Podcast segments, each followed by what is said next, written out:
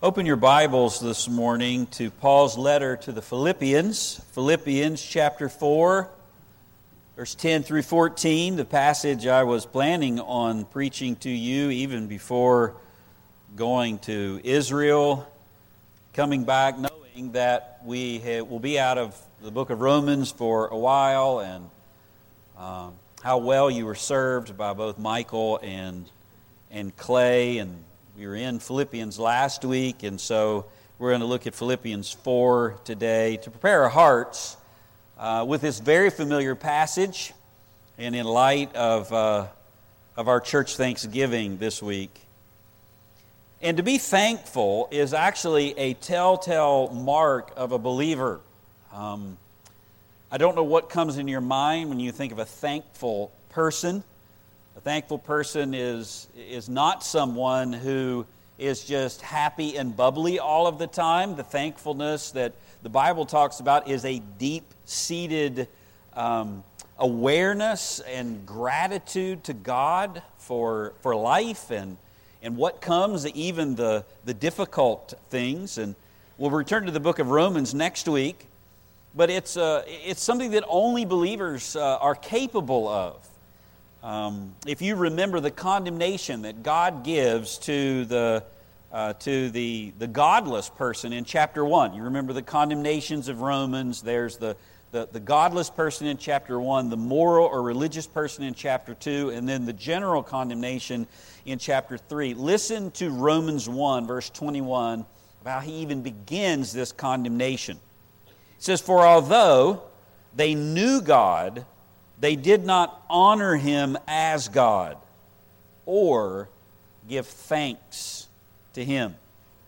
So, the condemnation of an unbeliever, a godless person, is someone, they, they live their lives indifferent toward, toward God's person.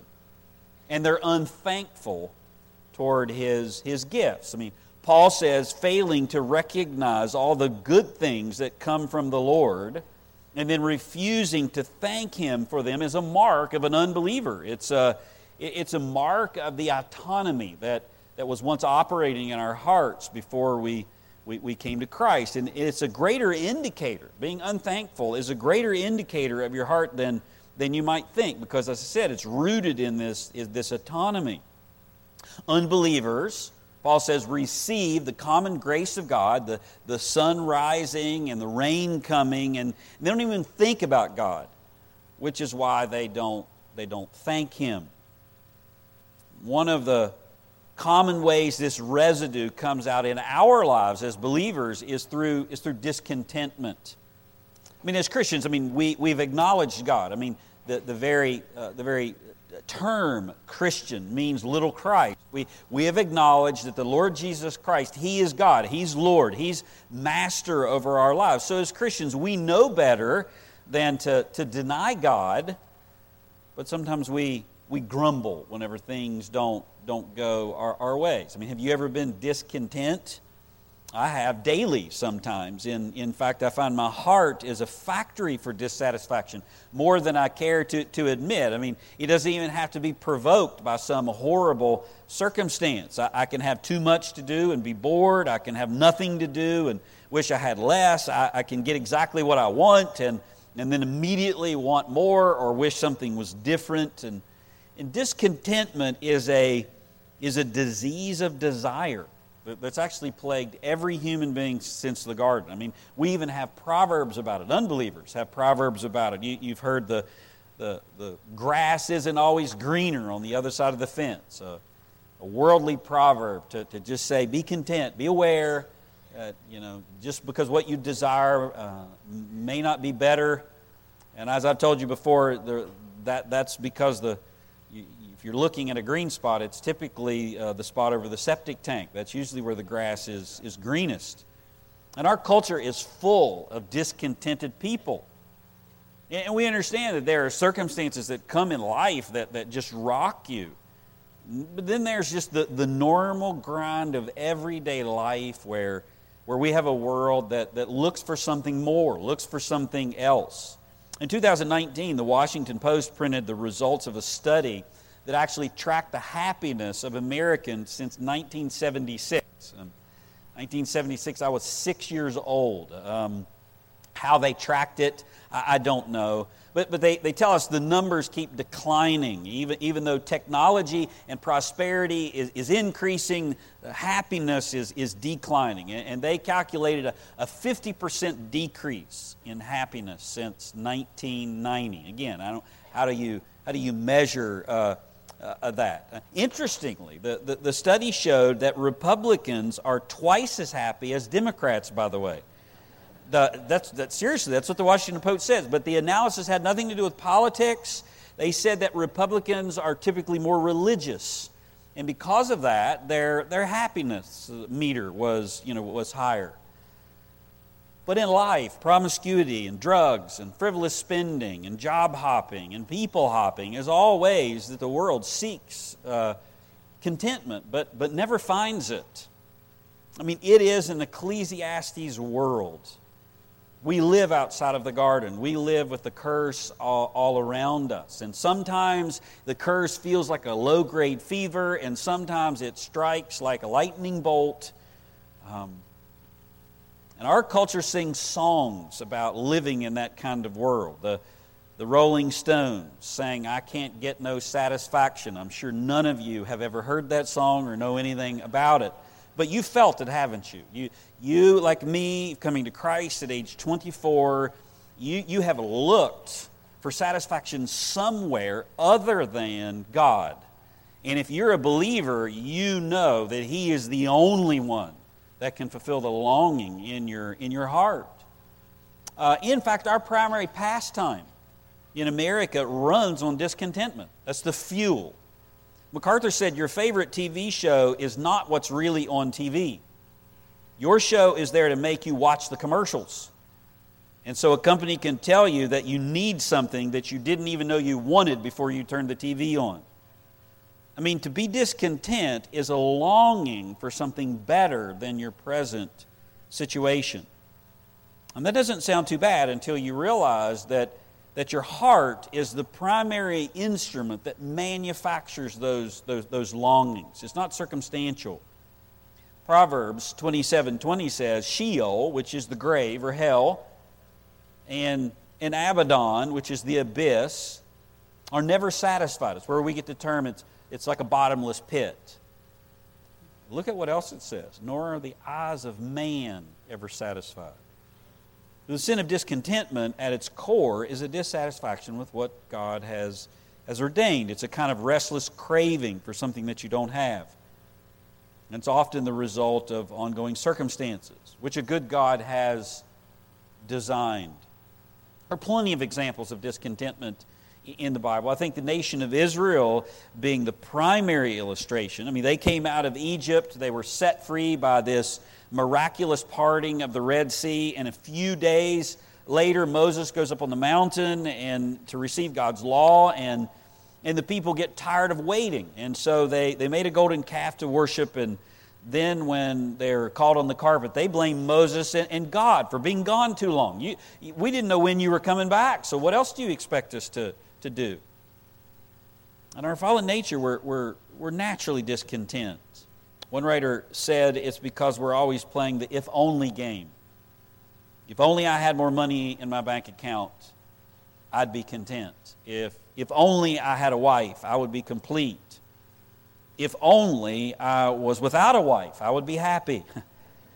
If only my church did things a certain way. If only my children were better behaved. If only I had a job that I enjoyed. And the if onlys are, are, are, endless. I mean, we tend to think a change of circumstances will bring about a change in our contentment.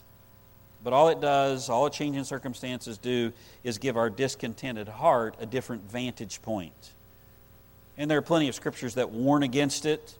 Hebrews 13 5 Keep your life free from the love of money. Be content with what you have. For he has said, I will never leave you nor forsake you. Now, we know the, the second part of that passage. We quote it regularly I will never leave thee nor forsake thee. But, but it's connected to the first part. Be content with what you have because you have Christ. I mean, that's the, the way to summarize that, that passage. Or you can look at 1 Thessalonians 5.18. Give thanks in all circumstances For this is the will of God in Christ Jesus for you. I mean, you know what God's will is in every circumstance. I mean, even when you don't know what God's circumstantial will is, it's, it's to give thanks. Lord, I, I, I don't know how I will get through this, but you're good. And I thank you for being God. Or maybe another, 1 Thessalonians 6, 6 through 10. Now there is great gain in godliness with contentment. For we brought nothing into the world, and we cannot take anything out of the world, but if we have food and clothing, with these we will be content. That's impossible for an unbeliever to say. It's difficult for a believer if you don't have your eyes fixed on Christ, which is why passages like this are in the Bible. Uh, but notice that the, this first half of the passage uses this, the, the term contentment twice. And then the second half, which I'm about to bring up, shows you where the actual issue lies. So be this way. Notice this is a contrast. But, in contrast to the, to the content, but those who desire to be rich fall into temptation, into a snare, into many senseless and harmful desires that plunge people into ruin and destruction. For the love of money is the root of all kinds of evil. It is through this craving that some have wandered away from the faith and pierced themselves with many pangs. I mean, the issue, Paul says, comes from our desires, not our circumstances. Unless you misunderstand, discontentment, that, that, that deep seated state that you get into, is sin. I mean, discontentment is, is, is not being rocked by, by something unexpected. It's how you respond over a period of time whenever the waves calm. Uh, Puritan Thomas Boston, in his sermon, The Hellish Sin of Discontent, said the 10th commandment actually forbids discontentment. Thou shalt not covet. He said discontentment is a distrusting of God. Contentment is trusting God implicitly. Thus, the discontent is the opposite of, of faith. I mean, discontentment is to dispute God's plans. I mean, in my desire to be sovereign, I think my plan is better for me. You might not understand the plan of God, but when you know God's character, God is good and God is sovereign and He's ruling over our lives, we say, We trust you. Or as one writer put it, I love me and have a wonderful plan for my life. That, that's how we can operate when we're apart from Christ. Discontentment is a determination to be self governing, like Adam and Eve, who wanted to taste the tree that, that would transform them into independent kings and queens. And discontentment is a desire for something that God has not been pleased to give us. I mean, He gave us His Son, and therefore we can trust Him for the trivial things of life. Romans 8 32. Discontentment, that deep seated state that you can sink into, subtly or perhaps not so subtly, declares that God must have made a mistake. I mean, my present circumstances are wrong and they should be otherwise, and I'll only be content whenever they change. I mean, discontentment desires the wisdom of God, or denies the wisdom of God, I should say, and exalts my, my own wisdom. It was the heart of, at the heart of the first sin. Has God really said? Well, today, Paul's going to help us with the, the antidote to, to that, to keep you from getting there or pull you out of it if, if you're already there. And he'll teach us the, the secret of contentment. In, in Philippians chapter 4, verses 1 through 9, passages that come right before, since we're parachuting in, let me kind of give you a little bit of, of orientation, even though Clay was there last week. Verses 1 through 9 is an instruction about steadiness in the, in the Christian life. If you want to be stabilized in the Christian life, read verses 1 through 9. And he starts this new section in verse 10 where he offers thankful praise. In verses 10 through 20, he offers thankful praise. And right out of the gate, he dress, addresses this topic of, of contentment. I mean, Paul just got done saying, stop being anxious about your, your circumstances. And we need that because there are plenty of circumstances that come that can create anxiety. Now he'll show us how to be content in those circumstances. I mean, the topic shouldn't surprise us because all of the components of trusting in the Lord or being contented in the Lord, regardless of our lot, are peppered throughout the letter. I mean, Philippians has four chapters, there's 104 verses, and Paul speaks of joy 16 times in the book, and he speaks of Jesus 17 times.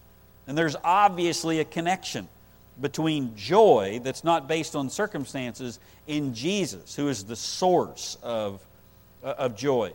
I mean, Paul says in the letter to the Philippians, when we follow the Master's pattern, the example that he's laid down for us, and his masterful plan, as we do that, we will find true contentment. I mean, the theme of the letter is the selfless Christian life that brings to joy and true joy. Paul's, Paul's given this letter. He writes it as a thank you note, as an update of his circumstances. He's now in prison and exhortation for unity, and then he gives a little warning in there about, about false teachers. But verses 10 through 20 that we're going to look at a part of is the thank you portion that's tucked away in the, in the letter.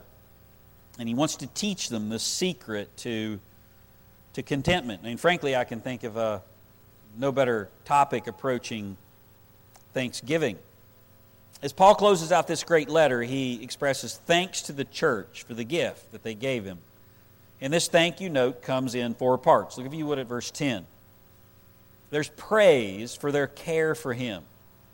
But I rejoiced in the Lord greatly that now at last you, you have revived your concern for me. That's praise. And then he gives a qualification in this thank you. You were concerned before, but you lacked opportunity. And then he gives a second qualification about his own circumstances. Not that I speak from respect of want, for I have learned to be content in whatever circumstances I am. And he talks about how he learned that. And then he gives that passage I can do all things through him or through Christ who strengthens me. And then he ends with his gratitude restated. Verse 14 Nevertheless, you have done well to share with me in my affliction. And in verses 11 through 14, we find the secret to contentment. It's learned through circumstances, and Paul says it comes through the empowerment of Christ or Christ's capability. Two surprising secrets that we'll call it to Christian contentment. Contentment is learned through circumstances, and contentment comes through Christ, through his empowerment. Look if you would at verse 10. Paul says, But I rejoiced in the Lord greatly that now at last you have revived your concern for me. Indeed, you were concerned before, but you lacked opportunity to act. So the first surprising secret is, is it's learned. And it's taught through circumstances, and its instruction comes in the extremes of of life. In, in verses uh, 11 and 12, he talks about every situation, and then he talks about the extremes at the end of verse 12. Uh, in every circumstance, I have learned the secret of being filled and going hungry, both of having abundance and in suffering need. And I think one of the most important things that you can learn or remember about studying the Bible is that these are real people writing in real circumstances. I mean, this is the Apostle Paul in his current circumstances writing these things. I mean, this is not Paul once he, he has, you know, ascended to the mountaintop and spent 40 days of meditation where God's been ministering to his heart. I mean, he's writing to a church that has been extremely helpful to him while he is in the middle of significant uh, difficulty. And just as you would write an email, there's some place where you're going to give thanks for something that, that a person has done for you. I mean, you're going to thank Aunt Joni for the, for the most recent birthday gift, or, or you're going to thank somebody for praying for you. And well, here is Paul. His, he's thanking this church for their gift to sustain him while he's in, in prison. And, and it had been a long time since they'd been able to do that before. I mean, 10 years to be exact. And Acts 16 actually tells us that the Philippian church was, was planted by Paul when, when he came to Philippi. You remember in Acts 16, he goes and preaches the gospel by the river, and there's some women that are converted there. And then a riot breaks out. He's thrown into jail, and, and then he was delivered out of jail by the, by the earthquake. Well, that was 10 years ago. And Paul is in jail again. Yet, yet the, the church that, that loved him greatly hadn't had an opportunity to express the, their tangible care since then. And that's what verse 10 means. It, it says, when you, you lacked opportunity. The, the word is, is, uh, is kairos, where we get season or time. You lacked the season, you lacked the time, you lacked the opportunity. They, they had no way to fulfill their care or affection for Paul. But then he says, Your care, affection has been revived, which is why he, he's thanking them. And the word there is when a, when a tree blooms again. Uh, we just entered into, into fall, and so the leaves are falling off, and the tree is dormant. But in the springtime, it will, it will bloom again. That's the idea that Paul uses here. I mean, doesn't it create a longing in your heart when you truly care for someone and there's nothing that you can do to, to fix it? There's nothing you can do to help them? And this is the Philippians. They know Paul's hurting, and they can't do anything to, to meet his need. There was no opportunity for them to meet their, uh, their, their, need. This morning, you, you, you, want to do that with, you know, with, with Melissa and the kids, and, and you, can't, you can't remove the pain, but you desire to. Paul says the, the Philippians were, were that way about him. I mean, they knew he was in jail, they knew he had needs, but they couldn't relieve him. So they, they end up sending Epaphroditus uh, along with his gift. And in, in the same way, doesn't it renew your love for that same person when, you, when you're able to meet that need? You get the chance to do that. I mean, they never stopped caring for him, their care was just dormant. And now it can express itself again. And there's joy in doing that. And, and Paul makes it clear it wasn't because they intentionally neglect him, neglected him, it was circumstantial. Paul had been in situations that created need, and he doesn't blame the church or God for that matter he, he says he knows they desired to help him, but they couldn't. More importantly, he also knows that God has ordered his circumstances. I mean, Paul knew that God was sovereign, not only in supernatural circumstances, but also in the, the natural, everyday orchestration of things. Don't just think that, that God is is God in the lightning bolts. God is God when the sun comes up and whenever it goes down in the natural orchestration of things. I mean, Paul knew that God could have delivered him, he could have accomplished his purposes through some intervention, like an earthquake. That was miraculous intervention. But Paul also knew that God accomplishes his purposes through the, through the normal events that take place by keeping him in prison so that the gospel could spread to, to Caesar's household. In knowing both of those things, Paul never grew discontent over the fact that they, they hadn't sent him anything. But you have to fight to think that way. I mean, I gave you a practical process for that, that fighting several years ago. I mean, I don't know if you remember, but when I was in grade school, the, the fire department would come into the school and they, they would teach you what to do if, if, if you ever caught on fire somehow. Um, stop, drop, and roll. Do you remember that? Well, if you ever feel the fire of discontentment that burning in your heart, do the same thing spiritually. First of all, stop. I mean, you, you have to recognize discontentment whenever it's creeping in, and the first thing is stop what you're doing. Um, Stop grumbling, stop sulking, stop the critical tone toward others, stop looking at whatever is causing the covetousness. I mean, your mind is like a train. If it, and it gets on the track and it picks up steam, and the more fuel you add to the engine, the faster it goes. And, and you have to remove the fuel that, that, that, that's adding to the fire. I mean, always remember sin has babies, and they're ugly babies.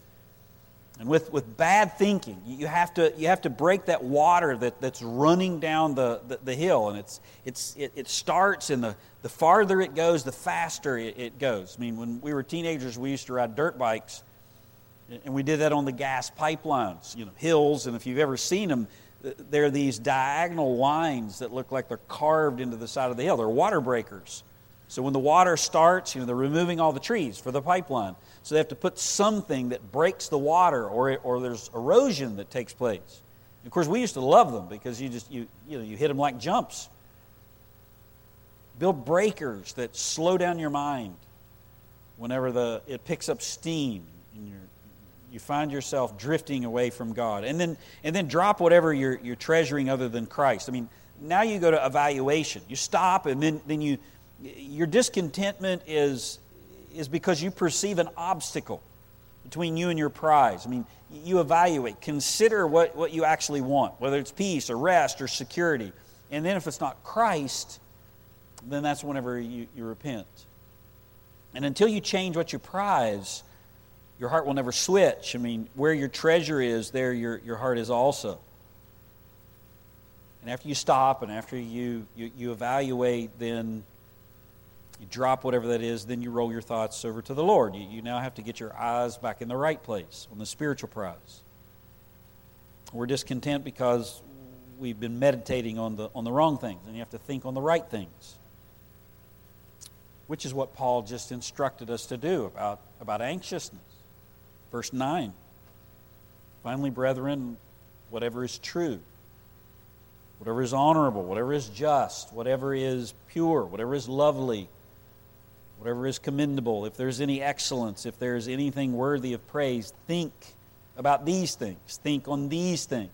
Don't think on those things, think on these things. And Paul doesn't want him to think that, that he lacked contentment while he waited. So he now qualifies his thanks. Look, if you would, at verse 11. He qualifies that it wasn't because that they lacked care, they lacked opportunity. And now he qualifies his own condition. Not that I speak from respect of need. Not that I was sitting here waiting for you. I had my eyes on Christ. For I have learned to be content in whatever circumstances I am. And the I is, is emphatic. I have learned. Have learned means that he completed a process. And he says that the tool uh, of learning was every circumstance that he went through. In whatever or every situation. I mean, Paul, right here, begins to put the key in the door uh, of, of contentment and begins to unlock it. I mean, he says contentment is learned, and its lessons come through everyday life. And then he'll also say the lessons come in the extremes of life. I mean, the word that Paul chooses for contentment is interesting because it's a word that the uh, pagan philosophers called the Stoics. Um, they used this word a lot. And it meant to reach the point where nothing affects you. Um, it, it, means to be sufficient in yourself. MacArthur said that the Stoics believed that the concept of contentment was reached when you had come to a point of total indifference. When you were indifferent about everything, then and only then you would be content. Got to the point where I'm insulated from my circumstances. You sort of thought yourself into an I don't care attitude. That's what a Stoic believes. One Stoic writer said, Begin with a cup or household utensil. If it breaks, say, I don't care. Go onto a horse or a pet dog. If anything happens to it, say, I don't care. Go unto yourself, and if you're hurt or injured in any way, say, I don't care. And and if you go on long enough and you try hard enough, you'll come to a state where, where even the, the nearest and dearest can suffer, and you say, I don't care.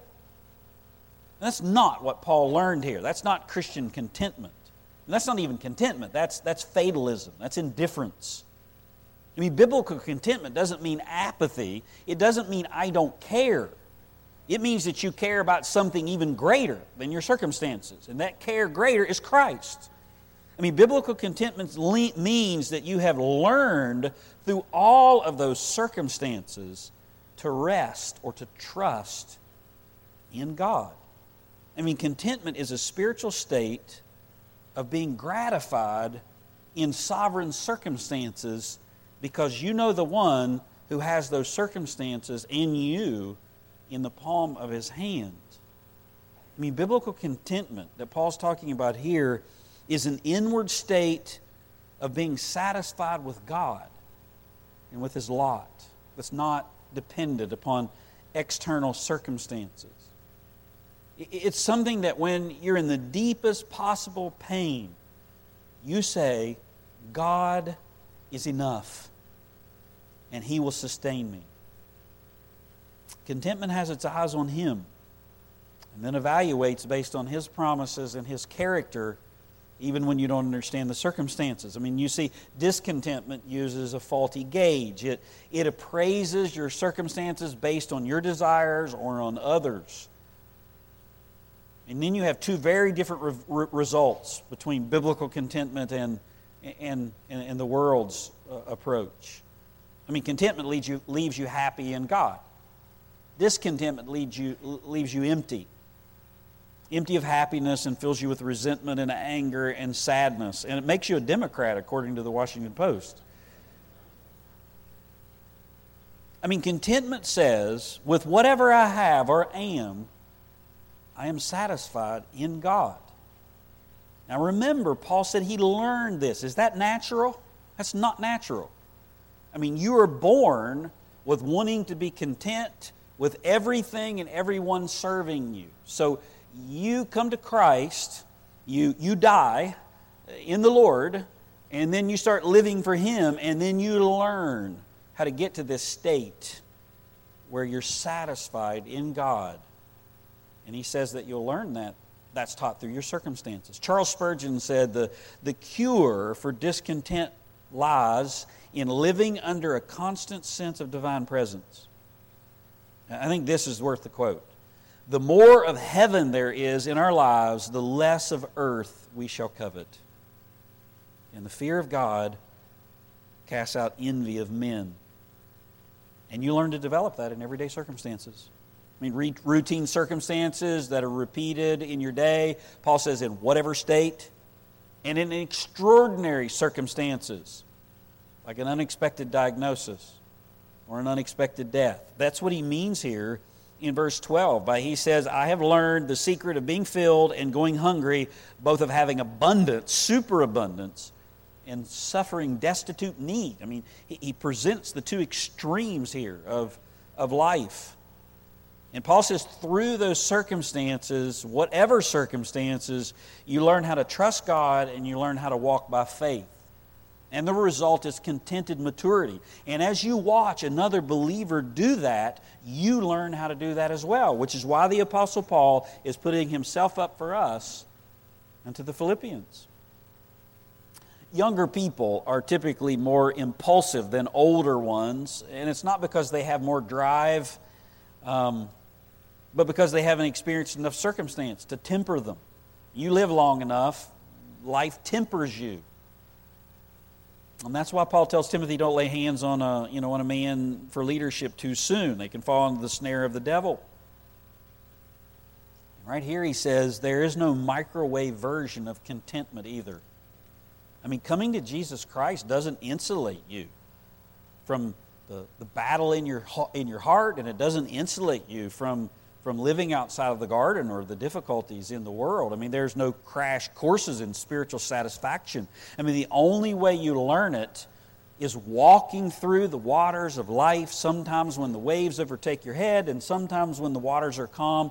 You walk through all of those with your eyes on Christ and availing yourself of the graces that, that God has provided, like the Spirit, like the Word, like the church, and then allowing God to teach you through them. But as you do, you'll gain that ex- contentment, even a contentment that can stand up in the extremes. If you would at verse 12. He says, I know how to get along with little, and I know how to live in prosperity. In any and every circumstance, I have learned the secret of being filled and going hungry, both of having abundance and suffering need. I mean, notice this is something Paul had already learned and he is instructed in even the extremes. I know how to get along with little, I know how to live in prosperity. Or as the King James says, abased and abounding. And the two words are the extremes of human experience. The first word means dirt poor, destitute. not even having food. Or if you go back to 1 Timothy chapter 6, now there is great gain in godliness with contentment, for we brought nothing into the world, and we can take nothing out of the world. But if we have food and clothing with these things, be content. I mean, this word means to lack even those things, to lack food and, and covering. What would you, you go without for Christ? What have you gone without for Christ? I mean, if the answer is I can't think of anything, then, then you might need to make some changes in your life. I mean, some people won't even give up a Sunday morning of sleep to come and worship the King of Kings. Would you give up a weekend to, to learn how to counsel others? I mean, would you give up uh, one of your two weeks of vacation to serve in, in church camp for the Lord? I mean, would you give him more than just your leftover money? I mean, an amount that actually cost you something for the gospel? I mean, Paul knew what it was like to give all to Christ and be content. And he also knew how to do something just as hard. He knew how to receive God's blessings without taking his eyes off of Jesus, too. Did you pick that up in these verses? Our, our mind naturally goes to being without. But this verse also says he learned contentment in the extreme of having overabundant blessings. I mean, the second word to abound means to live in prosperity, to be filled and have an abundance. I mean, if the first word meant to lack even what you, you need, I mean, this word means to have more than you want, which is how we live most of the time. Which is harder, to be with or without? I mean, is it harder to have an empty hand and wish it was filled, or to have a full hand? Gripped to something and pry it open and allow what's in it to fall out. I mean, which is more spiritually dangerous to have too little where you're tempted to go around God and get what you need, or have too much and forget God altogether? I mean, Proverbs says both are dangerous. Don't, don't seek either one of them. Proverbs 30. Keep deception and lies far from me. Give me neither poverty nor riches, which is what Paul's talking about here. Feed me with the food that is my portion, so that I will not be full. Here's the prosperity, riches, so that I will not be full and deny you and say, Who is the Lord? I forget about the Lord.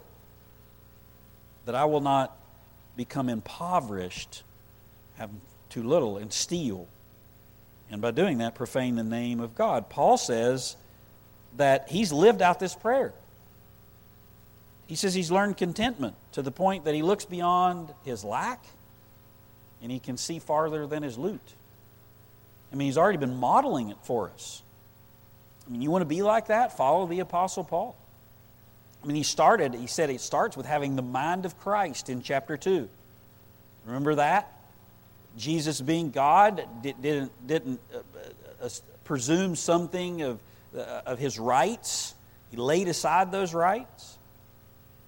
Paul had the mind of Christ that led him to his goal of being, I mean, he says, I have one goal in life. I want to be a sacrificial, a sacrificial drink offering poured out over the faith of others in chapter 2. That brought him to rejoice in the Lord in chapter 3, and the fruit of that was he was anxious for nothing in chapter 4. He had the peace of God, and the God of peace was with him.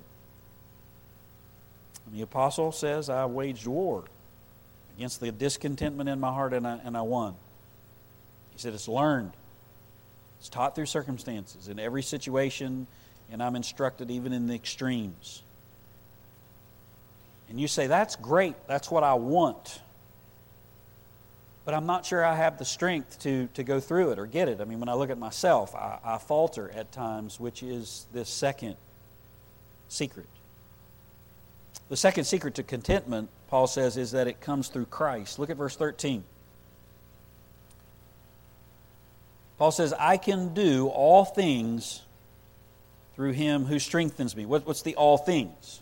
It's all the situations of life, all the circumstances of life, the daily grind of crying children, and everything in between, the extremes of your highest joys and your deepest lows. Paul says he was sustained in all of those circumstances by one thing divine power. And that's what this passage means. It's not a catch all phrase. It's not what you pray when your team is 21 points down in the football game. It, I can do all things through him who strengthens me doesn't mean that there's no limits to Paul's physical capabilities.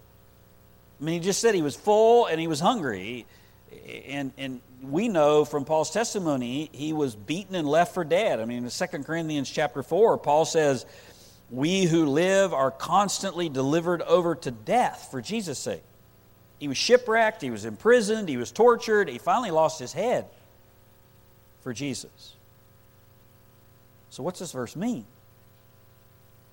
It means in all of those situations, when Paul came to the end of his own abilities, or when Paul was tempted to, to look someplace other than Christ, or to, to be discontent, Christ empowered Paul with, with his own strength. He sustained him. This is why contentment is only available, only possible for believers, because it takes the power of Christ.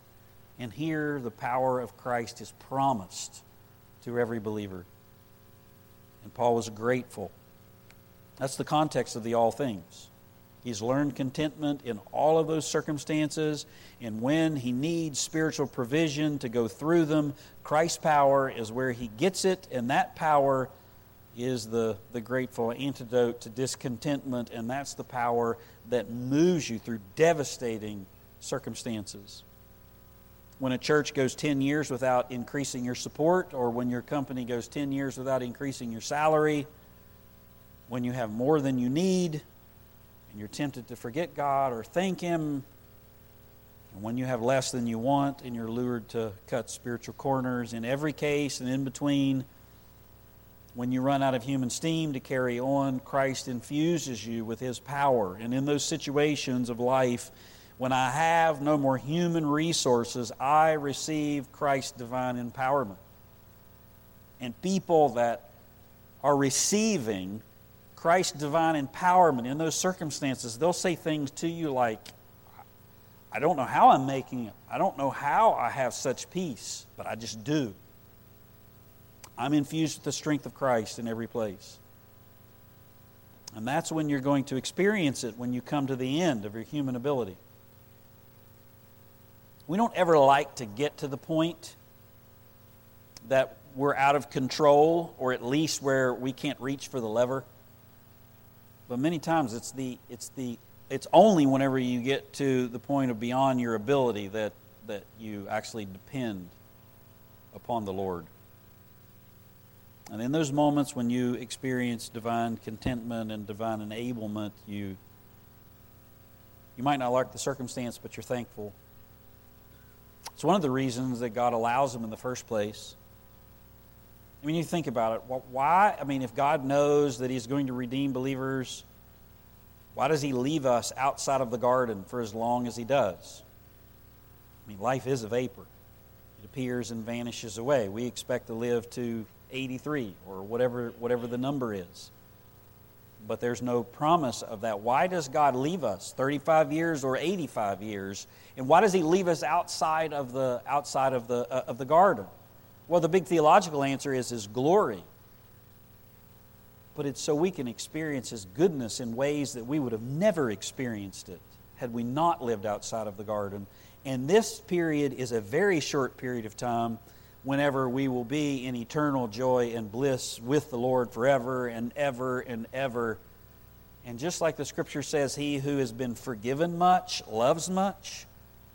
Those like Paul who go through the, the daily grind and the extreme circumstances are thankful much because the Lord has sustained them. And the Bible says there are two reasons that God brings us to the point where, where there's no way we can make it except for Christ's strength. And, and the first is so that we'll learn to trust Him, and the second is so you won't exalt yourself. You remember what Paul says back in 2 Corinthians when he got to a point where he was beyond his ability. It's the passage where he has this, this great vision, apostolic vision, and he, he's caught up into the third heaven. And the Bible says, because of that extraordinary revelation, for this reason, to keep me from exalting myself, you gave me a thorn in the flesh. And God asks uh, Paul asks God. I mean, he, he pleads with God three times. That's the idea. He's pleading with the Lord. He's pleading with the Lord. Remove it, change it. And Paul says, God said to me, My grace is sufficient for you, for my power is perfected, it's completed, it's learned, it's received in your weakness. And what was Paul's response to this weakening? The same that ours should be. Most gladly, therefore, I will rather boast about my weakness, so that the power of Christ may dwell in me.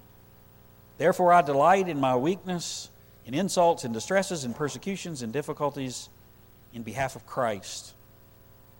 For when I am weak, then I am strong. I mean, according to 2 Corinthians 10, God allows us to get beyond our ability, never beyond His ability, but beyond our ability not only so will he experience his provision, but so we won't exalt ourselves. I mean, Paul said he'd seen visions and God had given him this thorn so that wouldn't happen. His grace is sufficient. It's exactly what he's saying here in Philippians. I can do all things through grace that strengthens me, through Christ, through Him. I mean, so in one sense, Paul says if you're, if it, if you're a believer and you're at the end of your rope, you can rejoice. I mean, God has you right where you need to be to experience His strength and His character, and the fact that He's good. He won't leave you or forsake you. And if He keeps you there, if He keeps you in that place, it's not a sharp shower, it's a, it's a long uh, grind.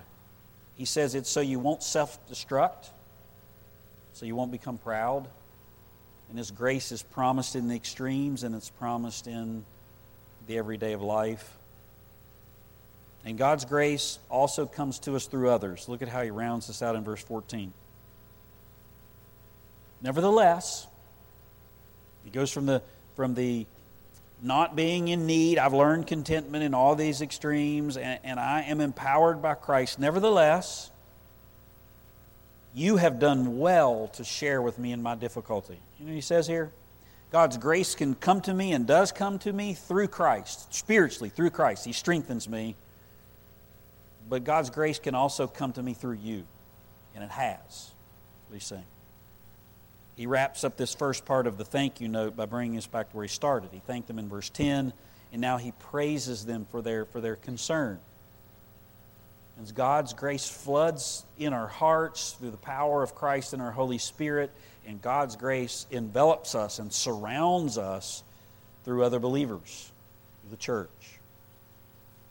And he says, You've done well to share with me in my dif- difficulty. Uh, means something noble or something beautiful. And you can and should be a vessel of God's grace to others. It helps them and it also helps you. I mean, one of the ways to keep your eyes off of yourself and your own needs or your own abundance is to focus on others. So if you have abundance, keep a hole in your bucket. Or you, you, just, you just bloat up.